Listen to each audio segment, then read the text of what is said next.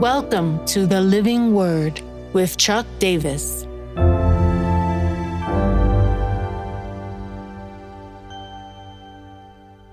Mark 1 29 to 34, overturning darkness.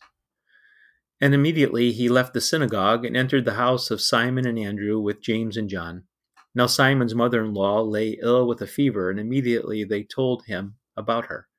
And he came and took her by the hand and lifted her up, and the fever left her, and she began to serve them. That evening at sundown they brought to him all who were sick or oppressed by demons, and the whole city was gathered together at the door. And he healed many who were sick with various diseases, and cast out many demons, and he would not permit the demons to speak because they knew him we move right from the synagogue to an instance of healing. Uh, we get to see that Jesus is operating in such a way that he's making the kingdom of God uh, manifest, demonstratable uh, to those around. Uh, personally, he takes on people's sickness and the oppression, any kind of foothold the enemy has given, and he um, comes against it to break it down. We could see that even in regions, we're going to pick up in our passage next week, he's alert to strongholds uh, in the areas that he goes. Uh, the method is pretty much the same. He casts out. Here, once again, he does not allow them to speak. And here's the clue to why he didn't allow the man to speak, or the demon to speak through the man in the synagogue in the previous passage. It says, because they knew him. Uh, this is a matter, matter of timing. He doesn't want to get his mission too far in advance. Uh, Jesus is clear uh, that he's come to introduce a kingdom that is a kingdom of flourishing.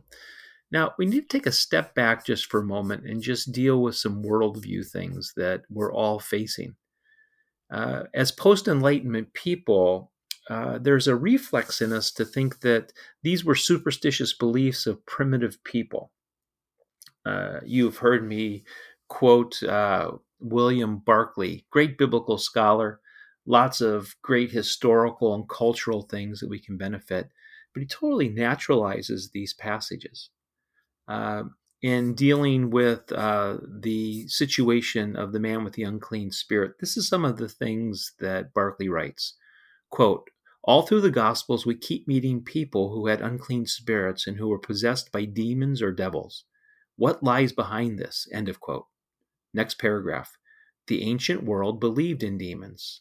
End of quote. Next paragraph. Quote, the belief in demon possession must have been intensely real. End of quote. Next paragraph. Quote, it does not matter whether or not we believe in all this, whether it is true or not is besides the point. End of quote.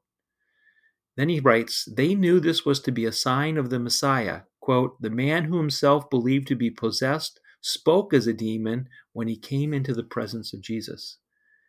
It's an odd hermeneutic for the text. It's the man pretending to have a demon. Uh, later quote from Barclay quote so real was this belief that by AD 340 the Christian church actually possessed an order of exorcists end of quote and he comes up with two conclusions.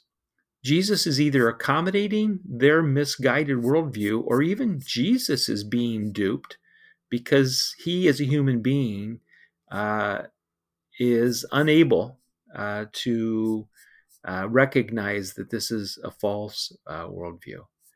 Uh, I think this is a, a sad thing that we've done and have made ourselves vulnerable to darkness. Like C.S. Lewis says, Satan wins when we give him too much attention and we're not aware of him at all. Jesus moves through this world of brokenness and he has discernment when he needs to heal and when he needs to come against the, the kingdom of darkness. What's the so what of this passage? There's several in Jesus' process. Jesus went to places of human need, or at least human need found him because he was the light in the process of moving to human need, darkness cries out at him. As a response, Jesus is intentional in liberating people. He's decisive in his declaration. He does the simultaneous, what I'd call truth and power encounter uh, linked together by his authority. Uh, the results are that the demons have to respond. There, there is a visible transformation in people's lives.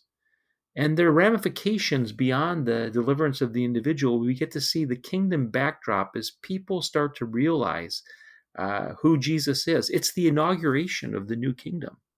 Kingdom that's now but not yet, but it's still a king kingdom. The now what for me is not to become over infatuated or over consumed with our battle against darkness and spiritual warfare. Seek the king move in his kingdom authority and trust God. And he'll make us aware of when darkness is coming against us.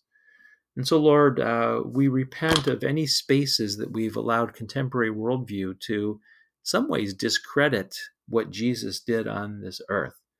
And we hold our hands open to you. We ask that you would make us aware of what our role in spiritual warfare is in the days in which we live. We pray this in Jesus' name. Amen.